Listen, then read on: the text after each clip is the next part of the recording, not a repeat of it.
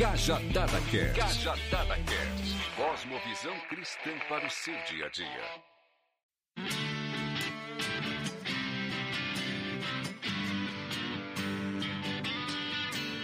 Fala pessoal, bom dia, boa tarde, boa noite. Vamos começar mais um Cajadada Podcast. Eu sou o Paulo Silas Obred, chame-me como achar melhor. E hoje nós vamos com um episódio diferente. As gravações, talvez hoje você sinta um pouquinho de diferença aí, mas a gente prezou pela qualidade, porque o assunto é muito importante e relevante. Olá pessoal, mais uma vez estamos aqui para a gente poder refletir sobre mais um tema. Olá gente, graça e paz a todos. Ajuste aí os fones de ouvido, aumenta o volume e vamos conversar, que hoje o papo é longo. A gente espera em Deus que você que nos ouve, que você possa refletir sobre o assunto, que você possa dialogar com os seus irmãos na fé sobre o assunto e que de uma certa maneira isso traga esclarecimento para as nossas vidas e assim que nós possamos glorificar o nome de Deus juntos. Se prepare aí e vamos para mais um Cajadada.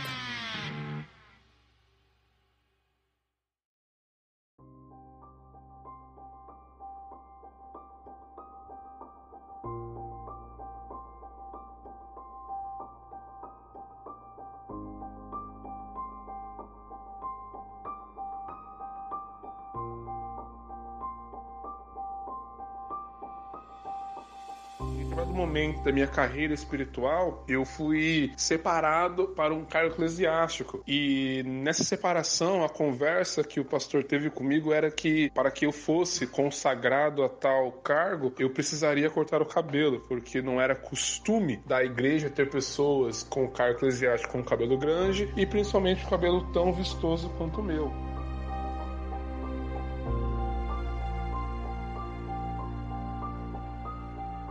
Dentre os que estavam ali, eu tinha mais experiência tanto na universidade, já havia participado de projetos de extensão, de projetos de iniciação científica, já tinha escrito artigos, quanto também do mercado de trabalho, já havia estagiado em outro local, coisa que os meus concorrentes não tinham ambas as experiências, e ainda assim não deu certo. Na verdade, apesar do meu currículo, de início eu já sabia que não passaria.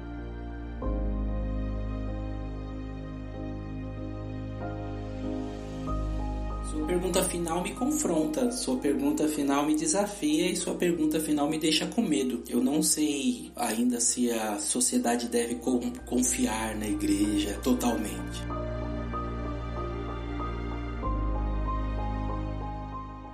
E eu falei assim, não, simplesmente me sinto bem usando o turbante, faz parte também da minha história, óbvio. E ela, então tudo bem, se é só isso, é que o padre pediu pra eu te perguntar. E isso me feriu.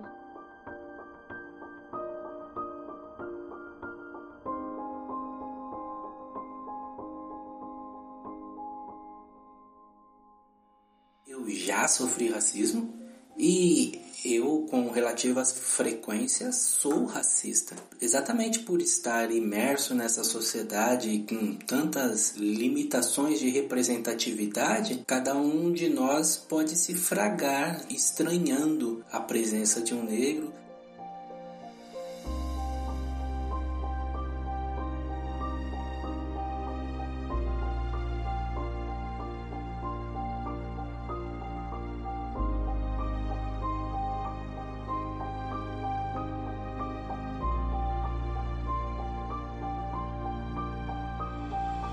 Esta é a realidade, não é só mais uma hashtag, não é só mais um assunto do momento. Muito embora ele está a todo momento sendo estampado nos jornais, divulgado e falado nas redes, mas o que a igreja tem a dizer sobre o racismo? Existe isso dentro da igreja? Então vamos conversar sobre isso. A ideia hoje é profetizar, é denunciar quando estamos nos silenciando, é denunciar essa estrutura pecaminosa que ofende a Santíssima Trindade e anunciar a redenção, no poder do Espírito, falar sobre a vontade do Pai, aquele que não faz acepção de pessoas. Então vem com a gente para mais essa Cajadada.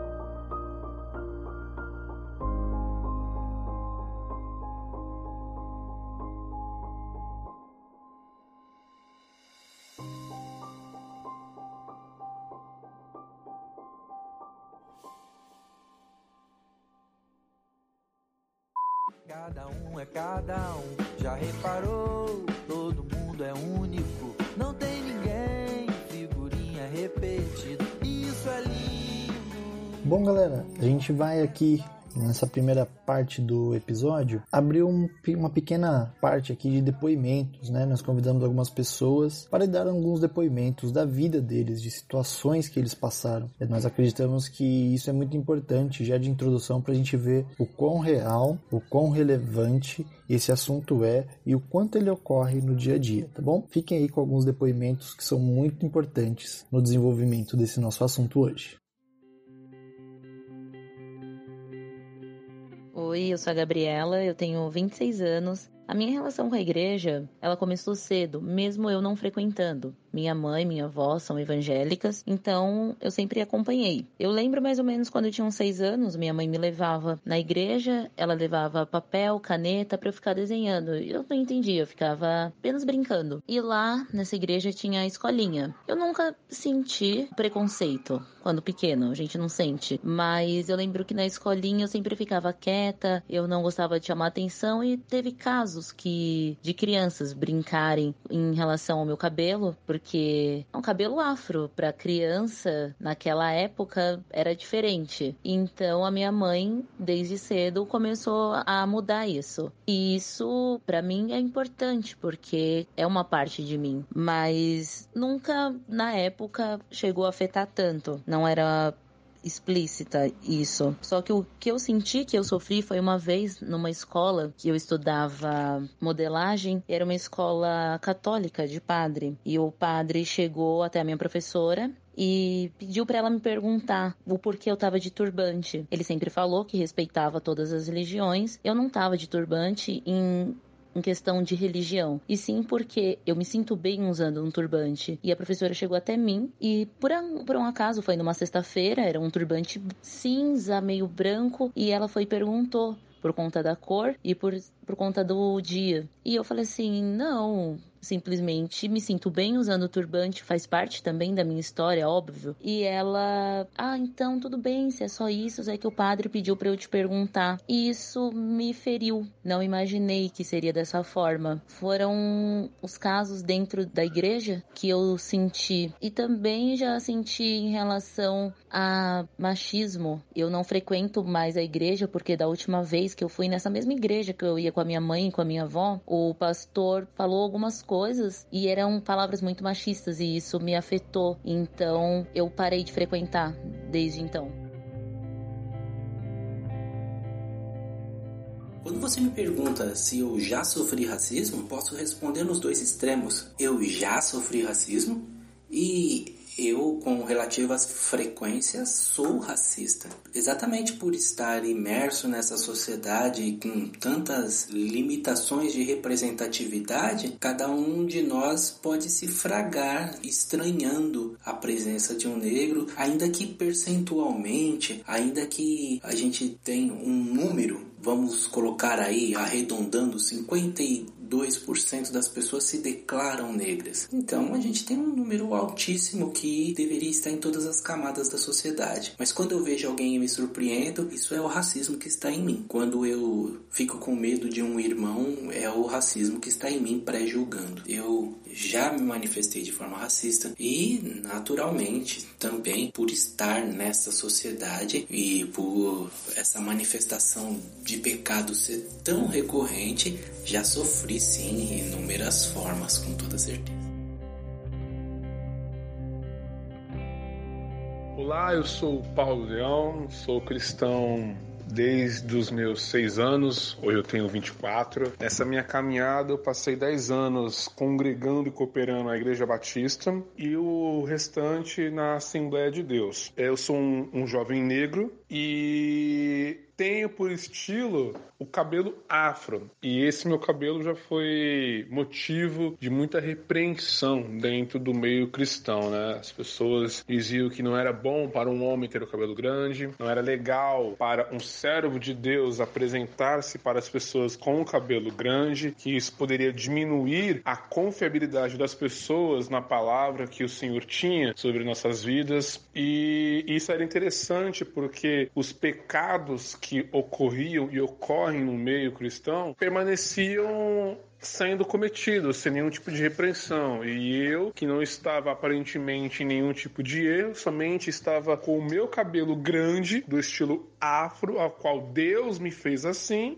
era motivo de problemática, né? E um evento mais grave que eu acredito ser, fora as piadinhas que nós ouvimos direto, que eu sofri foi que em determinado momento da minha carreira espiritual, eu fui separado para um cargo eclesiástico. E nessa separação, a conversa que o pastor teve comigo era que, para que eu fosse consagrado a tal cargo, eu precisaria cortar o cabelo, porque não era costume da igreja ter pessoas com cargo eclesiástico com cabelo grande e principalmente um cabelo tão vistoso quanto o meu. Foi, acho que, um dos momentos mais difíceis que eu passei. Na época eu já estava namorando com a minha atual esposa e ela muito nervosa, era uma pessoa branca, né? Muito nervosa por conta disso, mas eu na época catei, né? Talvez por inocência e pelo anseio de trabalhar na obra de Deus e tudo mais. Hoje, com outra mentalidade, já não faria o mesmo, né? Então eu sofri esse tipo de preconceito que está enraizado, às vezes indiretamente, né? As pessoas acabam cometendo sem saber que é racismo e que é preconceito, mas essa é um pouco da história que eu vivi.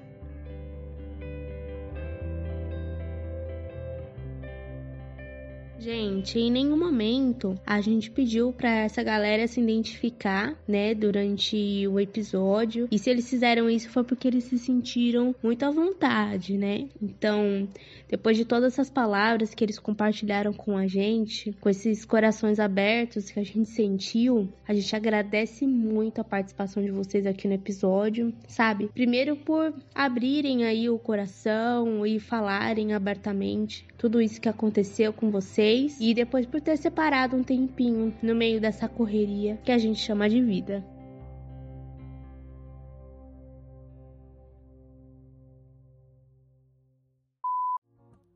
E não devia ser normal pra nós termos medo de andar sozinhos na cidade.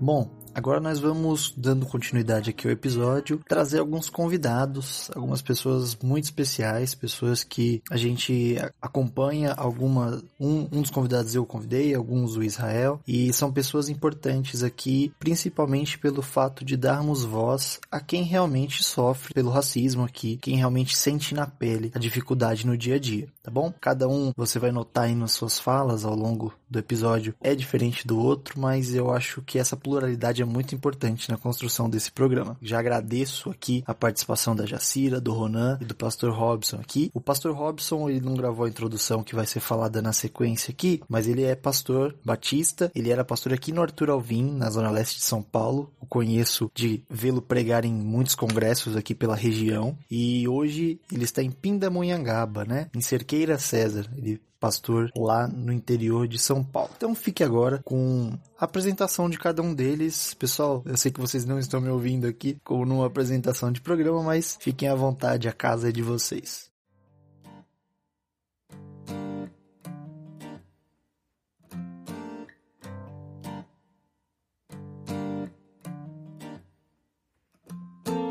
Olá pessoal, meu nome é Jacira, tenho 22 anos e sou natural de Guiné-Bissau, um país do continente africano, e vivo aqui no Brasil desde os 7 anos de idade. Moro em João Pessoa, na Paraíba, sou da Igreja Batista de João Pessoa, a IEB, e faço parte do Conselho de Juventude e também sirvo como professora de escola bíblica, e eu tenho vocação missionária aos povos não alcançados.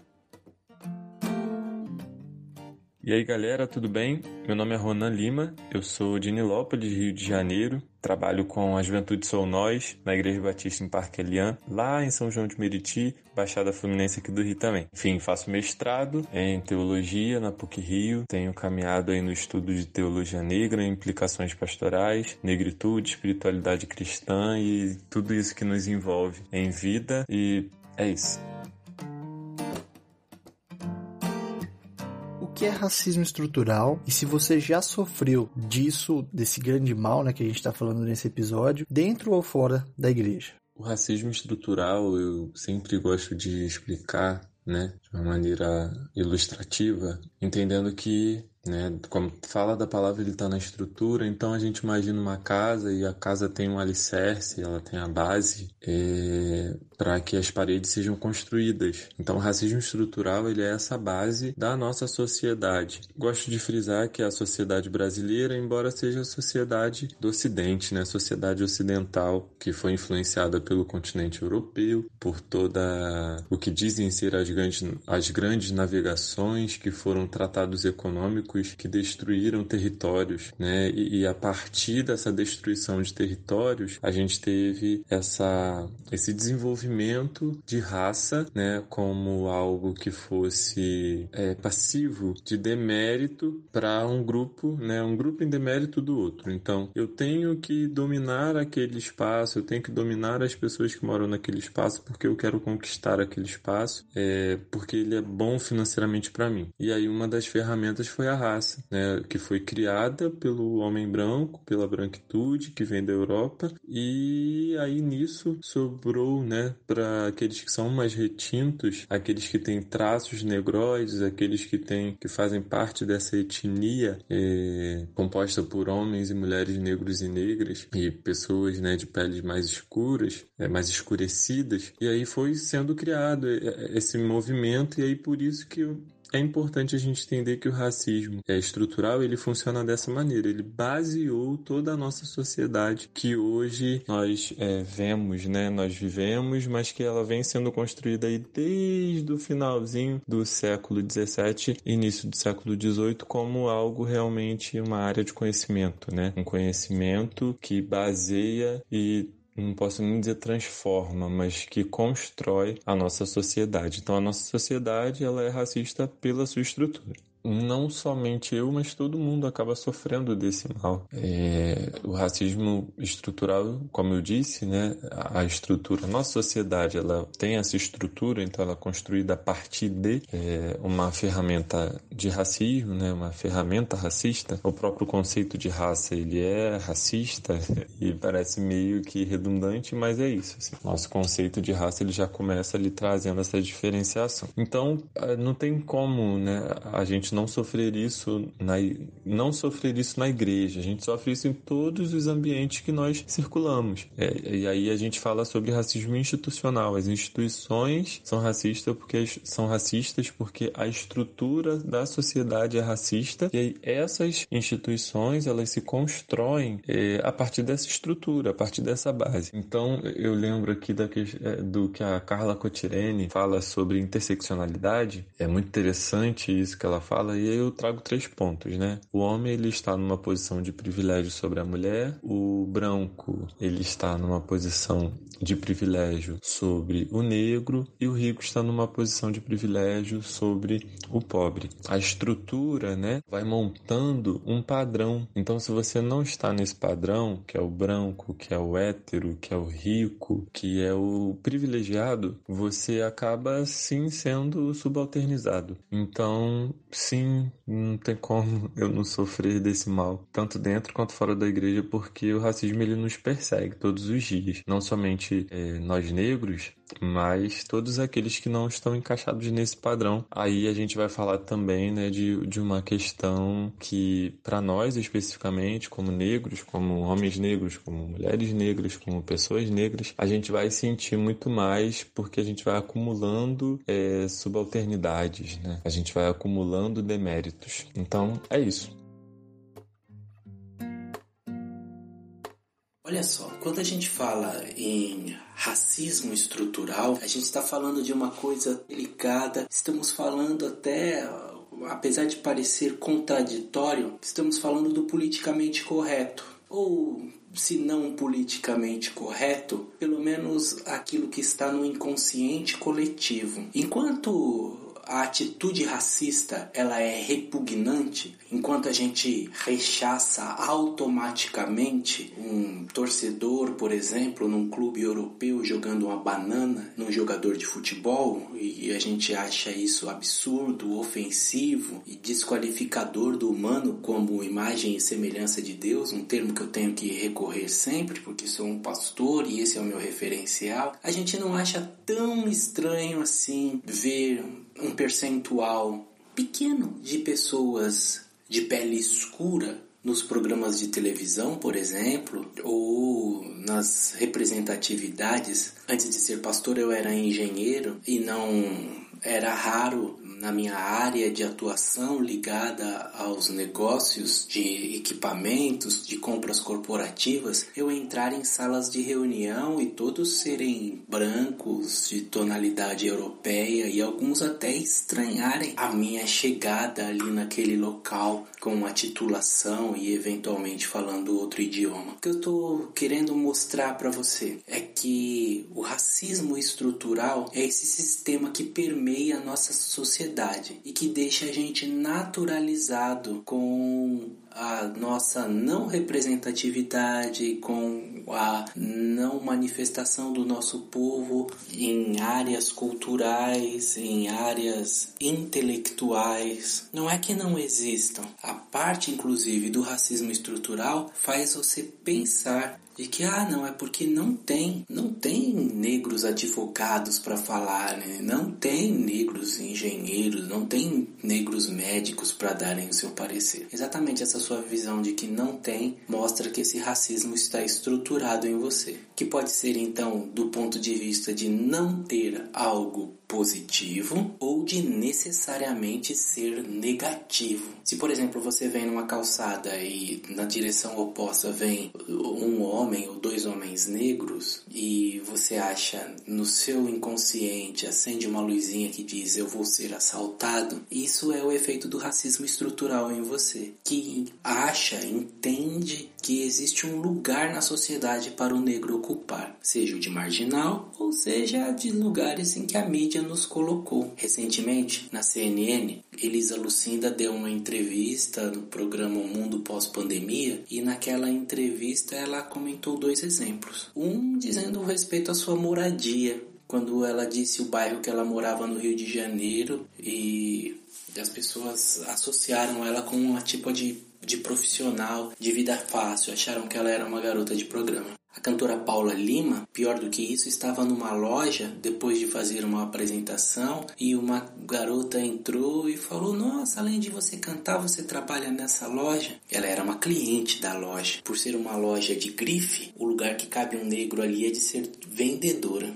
E um terceiro, um homem saía com a flor da floricultura e tomou uma bronca de um homem que entrava na loja. Coincidentemente, aquele que saía estava com a mesma flor que o outro tinha pedido por telefone. E o homem deu uma bronca. Por que você está demorando com essa entrega? E aquele profissional negro, aquele cliente acima de tudo, disse: o senhor está cometendo um engano. Eu comprei essas flores para minha esposa. Então a sociedade coloca o negro em alguns lugares, da doméstica, do entregador. Ver um negro entregador para nós é natural, ver um negro doutor para nós é uma coisa rara. Isso é o serviço do racismo estrutural. Tratar de um morador de rua negro, e na verdade nem trata, é invisível, é o lugar dele mesmo. Quando as pessoas veem um morador em situação de rua com os olhos azuis, pensam que ele é um modelo, que é um absurdo desperdiçar essa vida, mostrando que tem vida que vale mais do que outra. Resumindo, o racismo estrutural são essas atitudes do cotidiano que naturalizam a gente com o racismo e que justificam. É uma racionalização do racismo.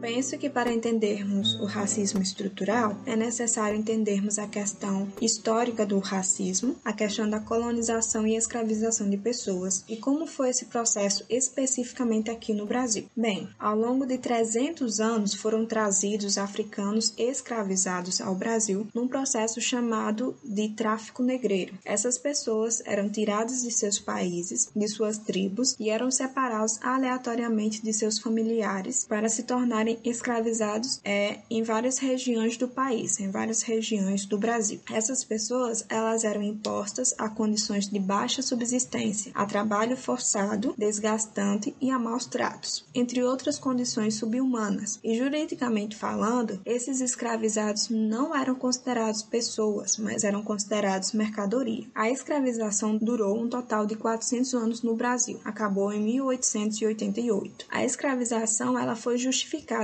moralmente, dizendo que branco era superior, né, ao negro, pois o negro tinha menos capacidade, tem menos capacidade, né? Foi justificada biologicamente, dizendo que negros têm aspectos físicos primitivos e menos desenvolvidos. Foi justificada cientificamente, estudos como cronometria, por exemplo, e por aí vai. E quando uma falha moral, o que nós cristãos chamamos de pecado, é racionalizada, quando uma falha moral é racionalizada e justificada, se torna mais difícil o seu combate. Agora, um fator importante de se observar é olhar a estrutura econômica do colonialismo. Na verdade, no fim das contas, é disso que se trata a escravização: encontrar ou forçar mão de obra barata que produza bem. Então, o tráfico negreiro rendia bastante, cerca de 20% no mundo todo, e esse percentual era maior até que a fazenda de café, que rendia no máximo 15%, que nós sabemos que era a maior fonte de renda do Brasil. O Brasil era o maior produtor, né, de café. Então, aqui a gente pode entender um pouco do porquê que no Brasil, o Brasil foi o país no mundo com o mais amplo e prolongado processo de escravização. E onde que entra a questão do racismo estrutural? Quando houve a abolição da escravatura, não houve um rompimento efetivo com o sistema colonial e racista do passado. Na verdade, o fator principal para a abolição no Brasil é que o mundo estava mudando de sistema econômico, indo ao mercantilismo, e o tráfico negreiro não estava rendendo mais tanto. Só que, após a abolição, aos escravizados não foi dado terra para que se ajeitassem, nem condições básicas de existência, ficando assim à margem da sociedade. Daí que nascem os becos e vielas, as comunidades periféricas, pois essas pessoas tinham que se virar como podiam. O que acontece é que no passado a educação era para a elite, como meio de preparo para os cargos de dirigentes e também como forma de garantia de privilégios. Aos escravizados, né, eram ensinados trabalhos manuais, justamente para que trabalhassem nas lavouras. E aí, como é que esse sistema escravagista se manifesta hoje em dia? Isso a gente consegue perceber quando os cargos de liderança do nosso país ainda é ocupado por brancos, em sua maioria, e quando vemos os nossos professores e intelectuais mais reconhecidos são de maioria branca, e quando olhamos para as profissões sem qualificações, como agentes de limpeza, pessoas com carrinho de mão, etc., essas pessoas são de pele negra, né? Fazendo esse recorte no aspecto da cor, né? Então, logo, nós vemos que o sistema colonial e escravagista do passado perpetua até o tempo presente. Portanto, a isso se chama de racismo estrutural, de modo geral. O professor e doutor Silvio de Almeida tem um livro sobre o assunto, que tem o título Racismo Estrutural, e ele é um dos intelectuais negros brasileiros que mais fala disso. Então, fica aqui como sugestão para aprofundamento. Sobre sofrer desse mal, todo negro sofre, pois como o nome sugere, está na estrutura. Me lembro de uma entrevista de estágio no setor financeiro de uma empresa, a empresa era um pouco chique, de advocacia, em que eu tinha de tudo para passar, mas não passei. Digo que tinha de tudo porque os candidatos se apresentam frente aos outros, né? E dentre os que estavam ali, eu tinha mais experiência tanto na universidade, já havia participado de projetos de extensão, de projetos de iniciação científica, já tinha escrito artigos, quanto também do mercado de trabalho, já havia estagiado em outro local, coisa que os meus concorrentes não tinham ambas as experiências, e ainda assim não deu certo. Na verdade, apesar do meu currículo, de início eu já sabia que não passaria, afinal era uma empresa chique, de advogados e de maioria branca, tirando os limpadores, e também todos os meus concorrentes eram brancos.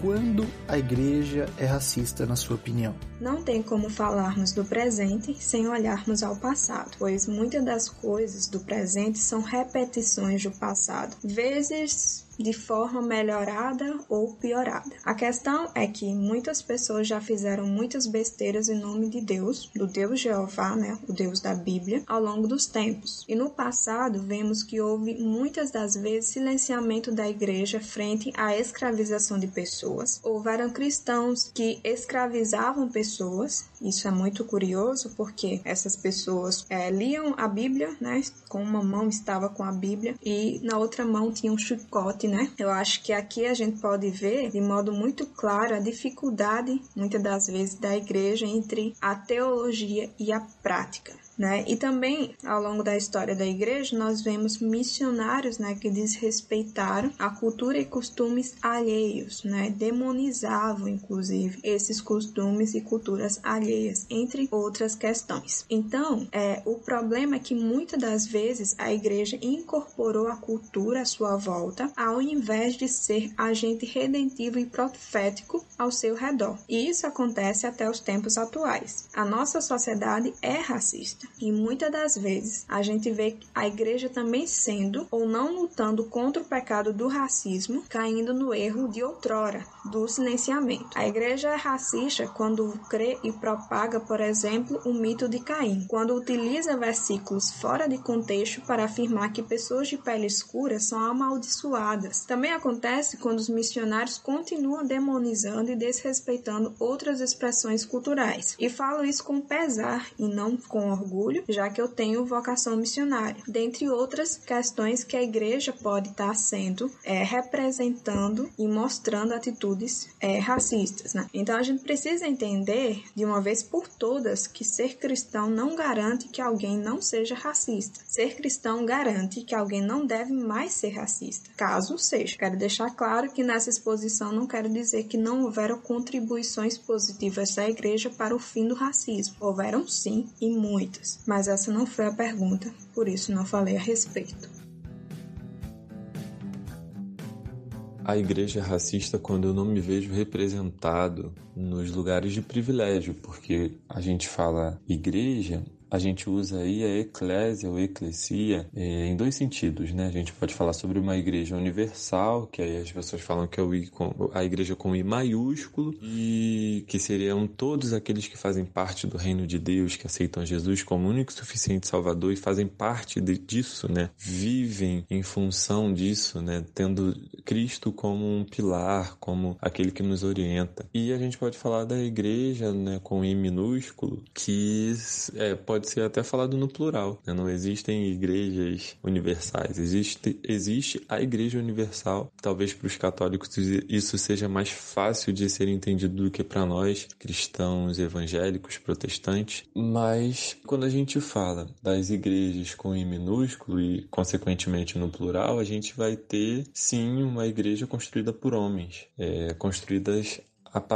uma igreja construída, igrejas sendo construídas a partir da sua cultura, a partir das suas vivências. Então essas igrejas, elas vão sim olhar para a estrutura em que elas estão inseridas e perceber que terão privilégios, né? Um grupo de pessoas terá o privilégio de estar ali, de ter a fala, de ter o poder, de ter o domínio. Então a igreja começa sendo racista aí. A igreja começa sendo racista e aí a continuidade, aliás, desse racismo é a igreja colocando os homens e mulheres negros e negras em lugares escondidos, né? Quando você vê mais pretos e pretas dentro da cozinha e na portaria do que necessariamente pregando, do que necessariamente estando num lugar que é conhecido como um lugar de conhecimento, um lugar de estudo. A igreja, ela é racista quando ela coloca as imagens, ela reforça as imagens bíblicas com pessoas brancas, como uma igreja, né? Como umas imagens que foram construídas pelo cristianismo ocidental. E aí quando a gente não quebra isso, quando a gente não traz realmente a ideia e a essência bíblica de que o povo bíblico, ele é um povo muito mais enegrecido do que a gente imagina, e aí quando a gente não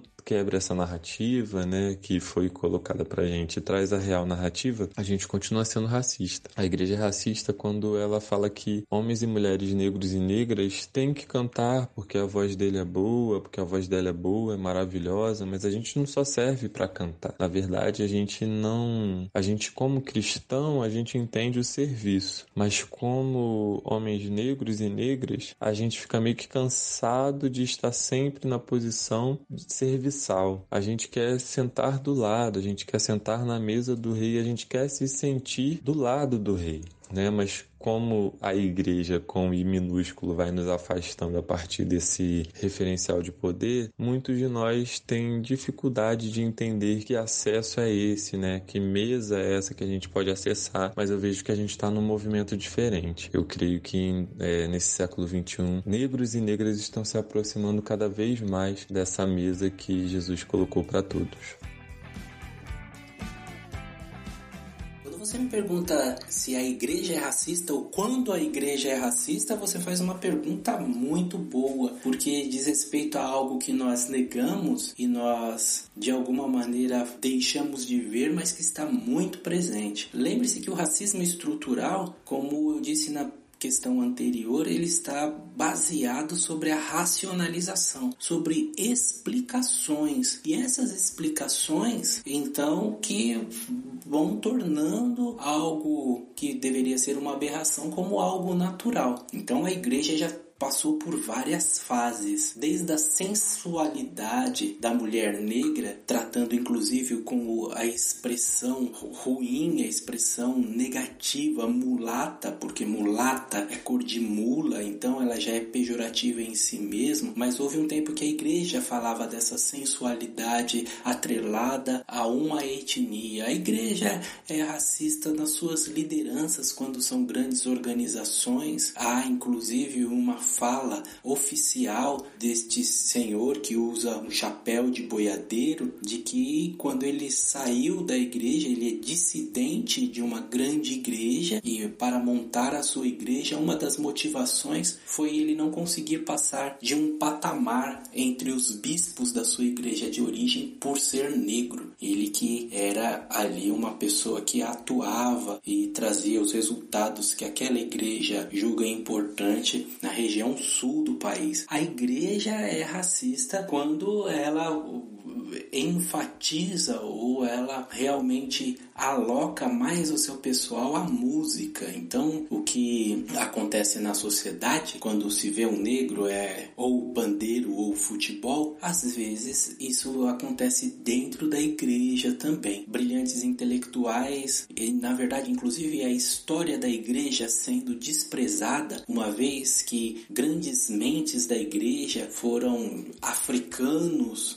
os pais da igreja, e fazem toda aquela linha divisória, mas tudo isso é relegado a segundo plano. O meu bom resumo para você é o seguinte: a igreja, ela está na sociedade e ela reproduz aquilo que na sociedade se observa. Infelizmente, as instruções paulinas de que Cristo é tudo em todos, as instruções do próprio Senhor Jesus Cristo, tratando sem acepção de pessoas, todos que a ele se direcionavam, elas não se manifestam de maneira plena na igreja. Falo isso com tristeza.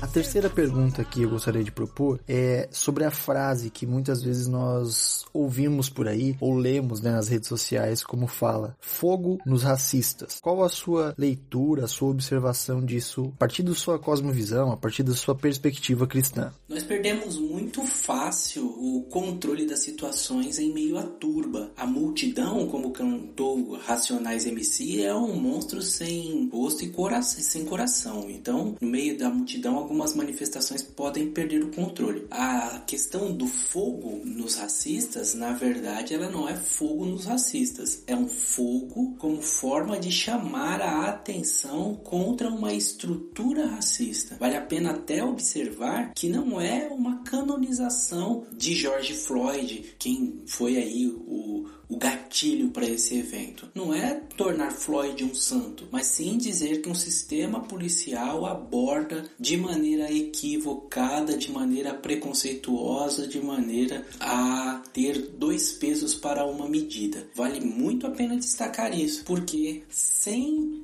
as mobilizações não seria ouvido. Observe que de forma organizada, só os batistas gritaram isso a partir da década de 60, na pessoa de Martin Luther King Jr. Então, veja, 60 anos se passaram e as coisas permanecem se não iguais, muito parecidas. Portanto, para se fazer ouvir, algumas atitudes se mostram necessárias e elas são compreensíveis por mim. E eu quero destacar, não é fogo nas pessoas, não é fogo nos racistas, mas é fogo para chamar a atenção com relação ao racismo. Uma maneira radical.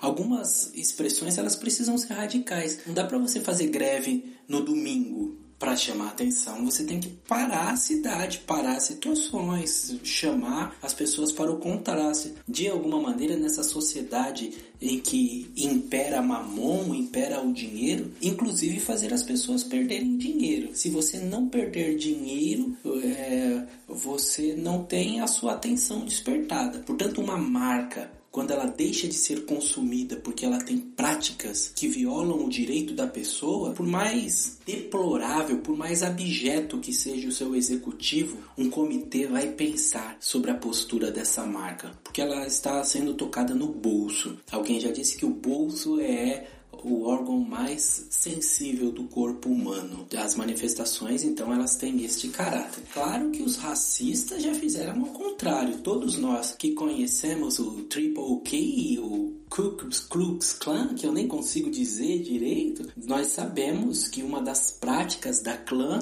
é queimar cruzes em igrejas negras e, eventualmente, em muitas situações, inclusive enforcar e queimar em negros. Mas nós, como cristãos, não pagamos o mal com o mal. Então, essas manifestações elas não são direcionadas a pessoas, mas são manifestações no sistema. E, desta forma, eu como cristão e como pastor, compreendo completamente e entendo ser este o recurso para despertar atenção e modificar as situações.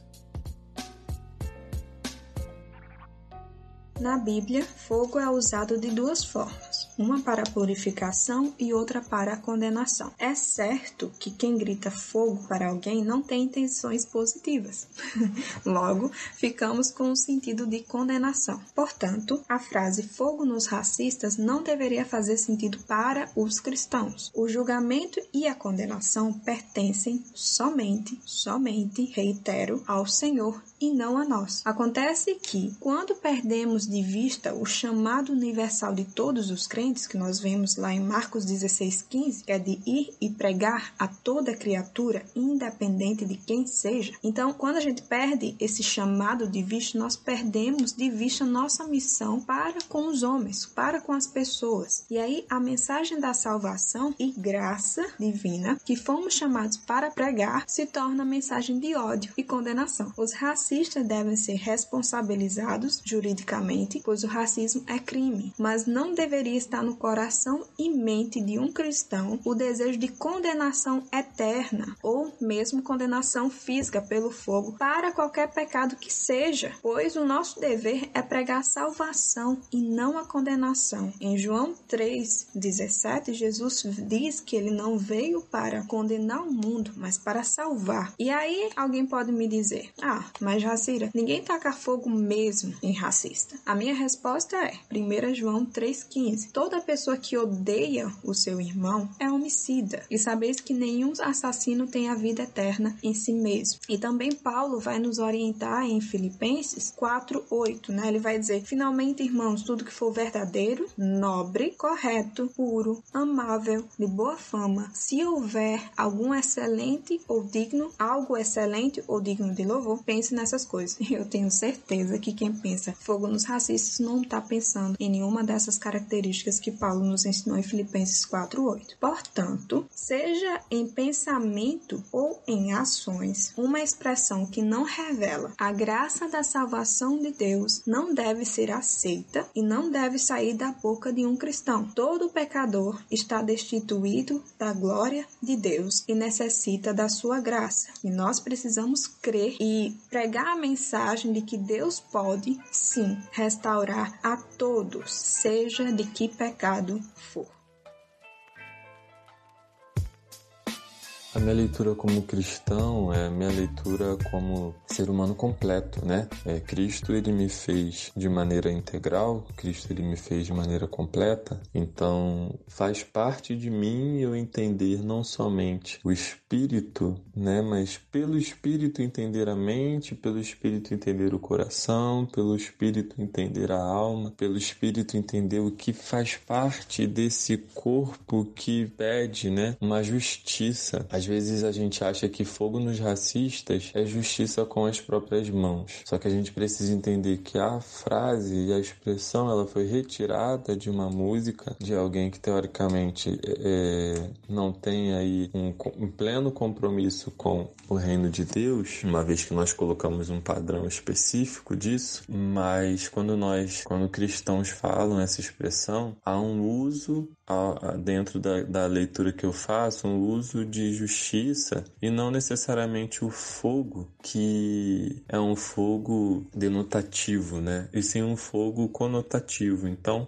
eu não olho, né, com esse olhar que as pessoas já colocam, um olhar, como é que eu posso dizer aqui? Eu não acho que o pessoal vai botar fogo em ninguém, essa é a realidade, né? Eu até fiz um texto falando sobre isso, porque eu entendo que o fogo nos racistas, ele tá assim trazendo esse olhar de justiça, como eu já falei, e ele tem um sentido conotativo. Então é aquele fogo que consome essa alma e ela vai sendo purificada, aquele olhar ali, até vai ter o testamentário, o fogo, ele afinava, o fogo ele purificava, o fogo ele purifica, né? Então eu tenho esse olhar. Até nesse texto eu brinquei falando que até a Cassiane pedia fogo, né? E ninguém reclama. Então quando você tem um clamor de justiça, quando você tem um clamor de um povo que é subalternizado durante séculos, e aí ele utiliza essa expressão como uma ferramenta de liberdade e de libertação, aí gera um incômodo,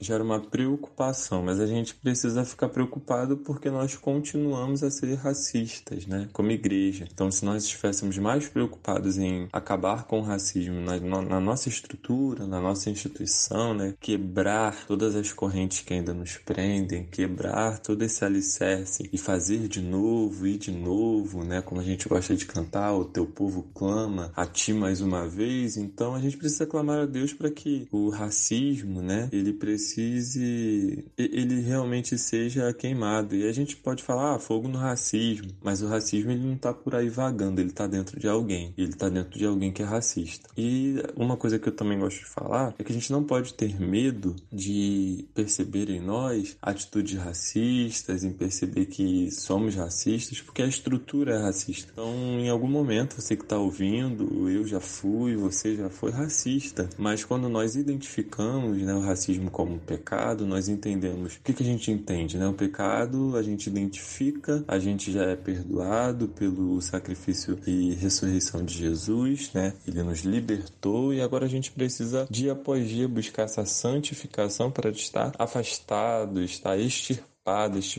e livre de todo pecado. Então, primeiro a gente tem que assumir, né? Então, não fiquem com medo de tacarem fogo em vocês, não, porque vocês identificam alguma atitude racista. Eu não tenho esse medo. Simplesmente, quando nós temos esse conhecimento, a gente se liberta. E aí a gente entende que, muito além do fogo, o Senhor também manda o refrigério, né? E nos manda o aprendizado. Então, eu tenho aprendido dia após dia e cada vez mais sinto que Deus tem afinado, né, através do fogo do Espírito Santo na minha vida, e eu tenho sido cada vez menos racista. Espero que isso aconteça com você que está ouvindo, com todos na nossa eclésia ou eclesia.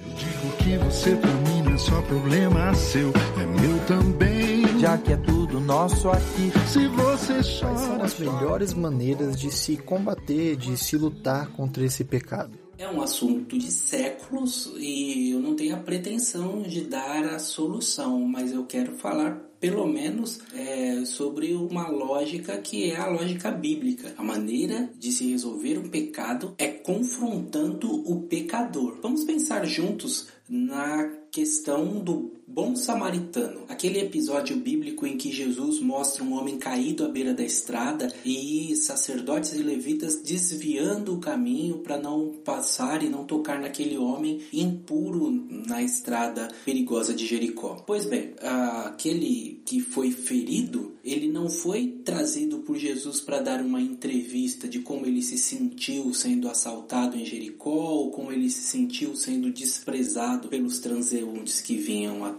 A fala de Jesus, diretamente ligada aos fariseus, era para confrontá-los, que a religiosidade deles sem ação não honraria ao Deus de justiça, de bondade, o Deus que odeia a balança enganosa. Que o conhecimento que eles tinham das falas de Isaías, do tratamento da equidade, do pobre e da viúva, como conhecimento teórico, não teria valor algum. Então, Jesus faz aquela parábola para que o pecador seja confrontado. Qual a grande falha que eu vejo e é objeto de discussão entre aqueles que são militantes das causas raciais? Que não é o meu caso. Eu sou apenas um pastor negro. E eu não sou um militante. Mas pouco da minha percepção e usando outras ciências, penso que a grande falha que nós cometemos é a falha de que em cada evento alguém branco abre o seu microfone para os negros falarem como eles se sentem. Sei lá, vou colocar aqui apresentadores antigos, vamos colocar o Jô Soares ou Marília Gabriela ou mesmo as âncoras da CNN que trazem ali uma advogada branca, Gabriela Prioli, realmente brilhante, meninas que realmente, Thaís Heredia e as suas companheiras de bancada, mentes brilhantes para entrevistar. Mas qual é a reprodução aí que nós temos? Nós temos a reprodução da Casa Grande e a senzala. O meio de produção que antes era o engenho, o dono do engenho, agora é o dono do veículo de comunicação, que dá a vez, que faz um favor para o negro. E aqui eu penso que tem a grande cilada, porque à medida que alguém é vítima do racismo e as vítimas ou alguém da categoria da vítima é trazida para falar, é uma fala que não toca o coração dos racistas. Por isso, na minha leitura, o racismo é coisa de branco. O racismo é um problema que os brancos têm que discutir entre eles. Não esse favor de dar um microfone para que um negro fale, mas sim brancos conscientes, se perguntando: onde eu fui racista? Onde eu não tratei o meu irmão como irmão? Onde eu não vi no meu próximo a imagem e semelhança de Deus? De repente, se essa crítica começar, quem sabe até dentro da igreja a gente observe algumas mudanças, alguns arrependimentos verdadeiros, pois o arrependimento ele só é verdadeiro quando tem essa disposição de mudar o coração, de converter, de dar um giro 180 graus e ir na direção oposta da onde se ia, para resolver o problema desse pecado. Primeiro passo é como faziam os antigos pais da igreja, bater no peito e dizer: culpa, minha culpa, minha máxima culpa. A culpa é toda minha, não é de ninguém. Eu tenho que combater isso em mim. Essa autocrítica pessoal e avançando nas estruturas mudará ou aliviará esse estado de coisas deste mundo pecaminoso. Acho que o racismo é um pecado que se manifesta sob diversas formas, desde as mais amigáveis, como dizer a alguém que a pessoa é preta de alma branca, como de maneira mais agressiva, que são xingamentos ou até mesmo desejar e executar a morte da pessoa. Portanto, o combate ao racismo vai depender muito de como o racismo está sendo apresentado, mas, de modo geral, primeiramente precisamos entender entender que é um assunto sensível e politizado, então muitas das vezes é um assunto evitado, e não deveria ser assim. O racismo é uma injustiça que deve ser combatida e conversada para que as pessoas entendam o que é e como se dá na prática. Portanto, é necessário falar e entender o tema primeiramente. Segundo, penso que é necessário que cada um avalie o seu próprio coração e analisar, a partir do que aprendeu do que é o racismo, suas próprias atitudes racistas. E após esse exame,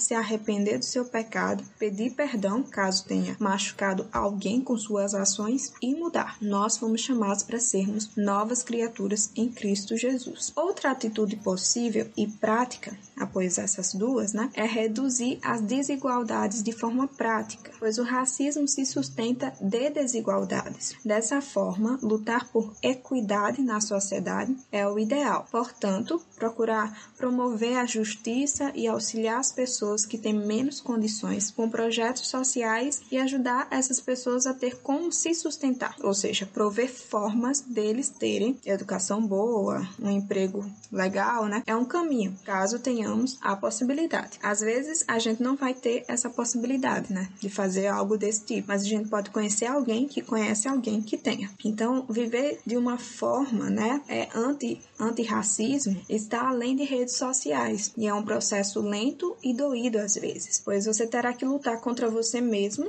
e a favor totalmente do outro, mas não é um processo impossível, e precisamos tentar. Afinal de contas, para a nossa geração pode ser que já esteja perdido, vivermos em um mundo com mais equidade, mas precisamos lutar pelas gerações futuras. Eu quero que, se Deus me permitir ter uma família e filhos no futuro, eles possam sofrer menos com a questão do racismo e como isso mexe com a nossa personalidade do que eu sofri. É sobre isso.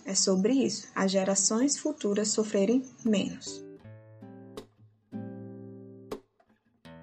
Caraca, o pecado se combate como? Com o espírito, Então, vamos botar o joelho no chão, orar, pedir perdão, arrependei-vos, Segunda Crônicas 7,14, Se meu povo que se chama pelo meu nome se humilhar e orar e buscar a minha face e se converter dos seus maus caminhos, então eu ouvirei dos céus, perdoarei os seus pecados e sararei a sua terra. Cara, eu vejo que esse versículo, ele é a etapa aí de purificação desse templo que somos nós. Então, a gente precisa realmente se humilhar e, como eu falei anteriormente, reconhecer o racismo nosso de cada dia, que Deus não nos dá hoje, mas que a gente ainda se alimenta dele. E aí, a partir desse reconhecimento, é o pedido de perdão, arrependimento, e aí vem uma nova vida, Colossenses 3 aponta lá as novas vestes que a gente precisa vestir, os novos hábitos que a gente precisa ter. Então, de forma muito específica, o pecado do racismo, a gente precisa ouvir os negros, ouvir o que nós passamos, ouvir as nossas dores, A gente precisa, sim, ter um espaço seguro dentro da igreja para que nós possamos falar e sermos ouvidos. Porque durante muito tempo a gente falava e ninguém ouvia. Os meus antepassados, aqueles que vieram antes de mim, que já tem uma galera aí, com o movimento negro evangélico, com outras vozes, todo mundo gosta de falar de Martin Luther King Jr., mas a gente vê aí o Lutero Negro, o reconhecido Lutero Negro, que é o fundador da primeira igreja evangélica no Brasil, a Igreja do Divino Mestre, que é Agostinho José Pereira, lá em 1841. Então, olha quanta gente vem antes de mim, Então, é olhar para isso, conhecer essas histórias e sentir cada vez mais as correntes sendo quebradas. E aí, uma outra coisa que a gente precisa fazer é sair dos nossos lugares de privilégio. Então, por exemplo, eu como homem, se eu tô vendo que eu tô chamando, eu sou líder de juventude, se eu tô chamando muito homem para falar, eu tenho que começar a chamar mulher para dar uma equilibrada. Mas não como uma esmola, mas sim um reconhecimento de que as mulheres podem falar. Falando em relação aos negros, a mesma coisa. Eu preciso criar espaços, Na verdade, criar espaços não, porque todo mundo tem espaço. Mas eu preciso sair do espaço que eu estou ocupando para que os negros ocupem. Então, isso é difícil, Abrir mão de privilégio, abrir mão de uma posição confortável. Mas essa é uma coisa que a gente precisa fazer. A gente precisa lembrar aí que Deus nos convida para uma vida de amizade, mas para uma vida também, nós precisamos ser servos uns dos outros. Nós precisamos edificar a vida uns dos outros, nós precisamos ajudar uns aos outros. Então o convite do Senhor é um convite de mutualidade. Quando a gente vê aí a parábola do bom samaritano, quando a gente vê como que eles se encaminham em Atos 2, né, onde era tudo em comum, então é tudo em comum, vamos colocar o privilégio em comum também.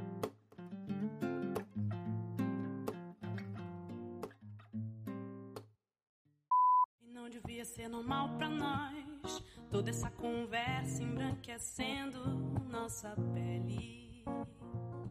Continuando aqui, já partindo para o final, a quinta pergunta é: perante o racismo, por que a sociedade ainda deve acreditar nessa igreja? Pois é somente a igreja que possui a verdadeira mensagem da libertação. É apenas a maneira de Deus que conseguiremos trazer a verdadeira justiça para o mundo. Quando tentamos trazer a justiça a partir de nós mesmos, nós acabamos lutando com a nossa própria justiça, né? A nossa justiça própria. E aí cometeremos certamente erros, porque nós somos falhos. Porém, se formos lutar com as armas de Deus, do modo de Deus, não haverá como errarmos. Pois o Criador do mundo é o maior interessado na promoção da justiça nesse mundo caído. Portanto, nós devemos confiar nele e nos modos dele. A igreja, portanto, precisa ser voz profética, denunciar os erros desse mundo caído e voz redentiva, né? Agir para a restauração das coisas, a partir do Senhor Jesus. É verdade que a igreja cometeu e comete vários erros, mas isso acontece, pois as pessoas resolvem ser e agir como elas mesmas e não como Jesus. Daí acabam indo pelo orgulho e presunção. Mas, se a igreja se levantar e fizer o que ela foi chamada para fazer, ou seja, ser voz profética e agente de redenção, a sociedade terá, sim, vários motivos para crer nela, pois o Espírito Santo nos usa a igreja, apesar de nós mesmos, para a promoção da justiça, pois o nosso Deus é a própria justiça. A igreja é a única que possui a verdadeira mensagem de libertação que o mundo precisa.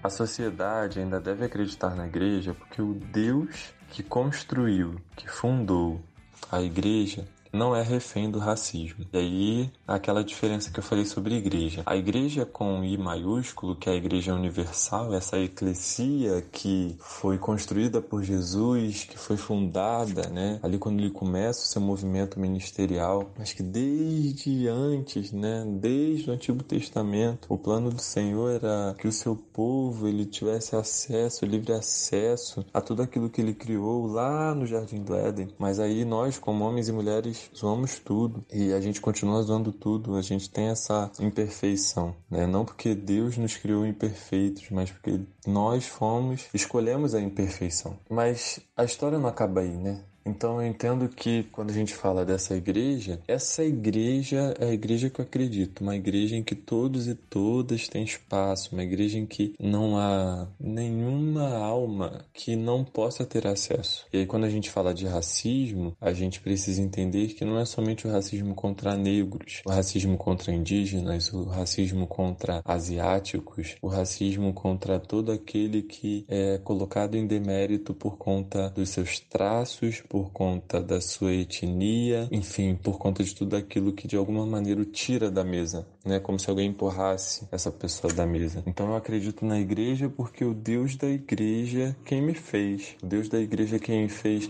Lembrei de uma poesia do Timóteo, que ele fala, né, do Deus que fez os meus traços negros, o meu nariz largo. Então eu acredito nesse Deus. Se eu acredito nesse Deus e ele fez a igreja para que ela pudesse ser uma porção daquilo que ele gostaria que fosse, então eu creio que não tem como eu desacreditar da igreja. Eu posso desacreditar dos homens que estão fazendo parte dessa igreja. Na pergunta que eu recebi aqui, a igreja está em minúsculo, né? E aí depende muito. Sendo igrejas, pode ser, né, que algumas igrejas eu não veja mais serventia. Mas existem outras igrejas que eu vejo muita esperança, porque essas igrejas fazem parte dessa igreja universal com I maiúsculo. Enquanto existem outras igrejas que continuam olhando para os seus próprios umbigos, que continuam olhando para os seus próprios privilégios e não saem dessa bancada. Só que ainda não perceberam que essa bancada está quebrando. E por essa bancada estar quebrando, eu creio que eu olho além, eu consigo olhar além, né? Já que ela está quebrando, ela está me dando espaço para olhar além. E quando eu olho além, eu vejo a bancada, a mesa do Senhor, que é inquebrável. Porque Ele que fez tudo e todos e todas, negros e negras, brancos e brancas, todo e qualquer tipo de nariz, de olho, de traços. Se Ele me fez, por que eu vou desacreditar dEle? Então, assim como Ele me fez rumo à perfeição, eu creio que Ele também fez a igreja rumo à perfeição. Então, acredito sim, acima de todo racismo. Sua pergunta final me confronta, sua pergunta final me desafia e sua pergunta final me deixa com medo. Eu não sei ainda se a sociedade deve confiar na igreja totalmente, mas eu sei que a igreja ela tem todos os instrumentos para ser o exemplo disso. Como contracultura, como quem tem os valores do reino de Deus, onde não há homens, mulheres, negros ou brancos, ricos ou pobres, cultos ou indultos, como disse o apóstolo Paulo, a igreja tem todos os instrumentos para ser o exemplo. A igreja tem os instrumentos porque os integrantes, aqueles que compõem a igreja, têm a atuação do Espírito Santo de Deus dentro do seu coração, o que resulta em fruto do Espírito, aquele conjunto de qualidades narradas em Gálatas capítulo 5, tão úteis para tratar esse assunto. Lembra das qualidades? Bondade, benignidade, mansidão, domínio próprio. Esses, eu dei o exemplo, são 9 características, mas só exemplifiquei para que você perceba que alguém que tenha Cristo pode ser bondoso, e aí ele não pisará no pescoço de ninguém, porque ele tem bondade, porque ele tem mansidão, ele não vai ofender o seu irmão, chamá-lo de macaco, porque ele tem um outro jeito, o seu vocabulário é outro, as palavras torpes não estão presentes no seu ser. Então a igreja tem todos os mecanismos para combater e para servir de exemplo. A sociedade deve confiar na igreja por conta de alguns sinais que foram dados. Marchas em Chicago, irmãos na história recente, senadores nos Estados Unidos, grandes igrejas desafiando a estrutura de racismo, líderes que são oriundos do cristianismo, sejam eles Nelson Mandela na condição de metodista ou o bispo Desmond Tutu na condição de anglicano, e já citado neste podcast o reverendo Martin Luther King Jr., gente que por causa do valor de Cristo combateu essa mazela da humanidade. A humanidade ela pode sim encontrar na igreja um lampejo de justiça por conta do espaço menos agressivo, menos bélico, de maior visibilidade. As mulheres negras nos diversos cultos de oração, ciclos de oração, modificando cenários, mudando as situações, são lampejos. Eu não quero dizer que a igreja seja perfeita, mas ela tem os recursos e tem os modelos históricos. E ela deve crescer nesse caminho para conquistar cada vez mais e mais este respeito. Basicamente, porque a sua movimentação não é por interesse, como alguém teria a repulsa dos stakeholders por ser uma empresa racista, e uma empresa racista perdendo vendas e caindo as suas ações no mercado. A igreja não faz isso por interesses comerciais, faz isso pela motivação real e por seguir o exemplo do seu mestre. Por isso, por ter um mestre que não discriminou ninguém, a igreja tem os recursos. Por ter um mestre que não discriminou ninguém, a igreja tem um modelo que merece da sociedade assim, um pouco mais de crédito em relação aos outros. Lembrando aqueles que integram a igreja que nós precisamos crescer muito neste quesito. Que Deus nos ajude, que Deus nos abençoe e que nós possamos juntos avançar nesta pauta que é importante, porque ela resulta em glória de Deus e resulta, sem dúvida alguma, na bênção das pessoas e fortalecimento do corpo de Cristo. Foi uma alegria muito grande participar participar com vocês deste podcast. Eu sou o pastor Robson Renê, meu perfil tá aí no Facebook, a gente pode interagir, Robson Renê, você pode entrar em contato aí comigo nos mais diversos meios de comunicação, vai ser muito legal interagir com você, aprender com você e termos essa troca tão positiva. Que Deus te abençoe e até breve.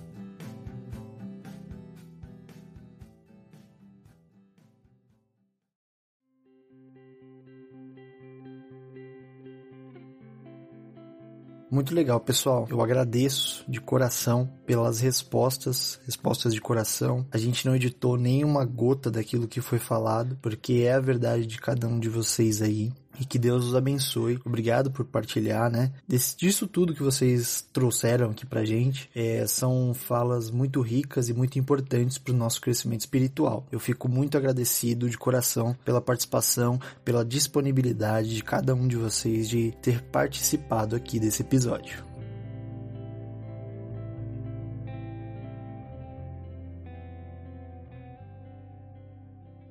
A minha indicação hoje é um filme que inclusive está disponível na Netflix, se chama Bem-vindo a Marligomote, e é um filme que trata a história de um jovem médico do Congo e ele precisava só de uma oportunidade para começar a exercer sua profissão de médico, e ele se muda com a sua família para um pequeno vilarejo do interior da França. Porém, chegando lá, ele se depara com uma grande ignorância daquele povo, que muitos só tinham ouvido falar sobre negros, mas nunca tinham visto. Então, essa família sofre grande preconceito, racismo. Porém, ao decorrer da história, eles lutam para serem reconhecidos e também para ganhar a confiança daquele povo. Uma história muito interessante, vale a pena assistir.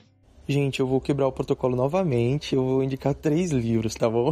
Bom, eu indico Racismo Estrutural, do autor Silvio de Almeida. Ele dá uma base teórica fundamental pra conversa que a gente teve aqui nesse podcast hoje, né? Não é do campo religioso, mas assim, como a gente acredita na graça comum, todo mundo tem que ler esse livro, tá bom? Fica a dica aí. Eu indico também A Religião Mais Negra do Brasil, do pastor Marco Davi. É um livro maravilhoso, ele vai contar ali o início da igreja pentecostal, né? A sua história e tudo mais.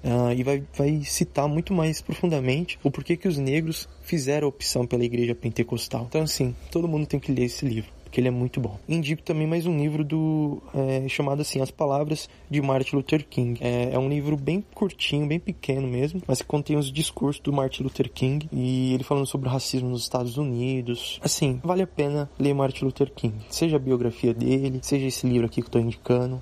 É um cara que não dá pra falar sobre racismo ou sobre desigualdade racial sem citar este nome. Então, leiam Martin Luther King Jr. É isso, gente. Fica na paz e um abraço fraterno para todos. Muito bem, galera. Seguindo para as indicações aqui, eu gostaria de indicar 2 coisas, né? O Israel já deu uma quebradinha de protocolo. Vou seguir uma linha semelhante aqui, mas eu quero indicar 2 livros, sendo o primeiro deles a autobiografia do Martin Luther King Jr. É uma leitura muito importante porque ela fala de alguém que, a partir da revolta, foi confrontado pela sua fé e, a partir disso, buscou meios pela sua fé e através dos meios sociais, né, da política ali sim, de lutar pela causa aí antirracista. Eu acho muito importante a leitura. E o segundo que eu vou indicar aqui, ele tem filme. Confesso que não assisti o filme, que é o 12 anos de escravidão. Eu já li o livro e foi um livro muito esclarecedor para mim, quanto pessoa, quanto ser humano, porque me ajudou muito no meu pensamento crítico a respeito de vários assuntos. Então são 2 obras que valem a pena ser conferidas.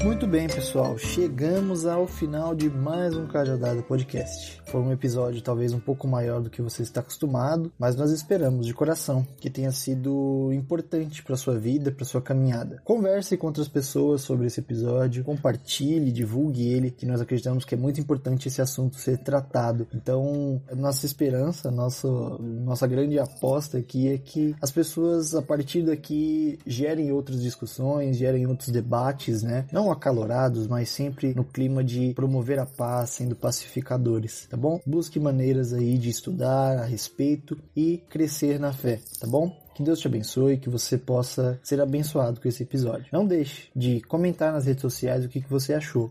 O seu feedback, a sua resposta a essa gravação, ela é importante para que a gente saiba se nortear aqui quanto à expectativa de vocês no recebimento do episódio aqui. Mais uma vez, muito obrigado aos participantes, às pessoas que deporam, muito obrigado aos envolvidos aqui do Cajadada, toda a equipe aqui, né, todos os participantes, ao Eduardo que edita. Que Deus abençoe todos vocês, que a paz esteja sempre convosco. Tá bom? Esse é o meu desejo, esse é o nosso desejo para sua vida. Deus te abençoe hoje e sempre. Fica com Deus, até mais.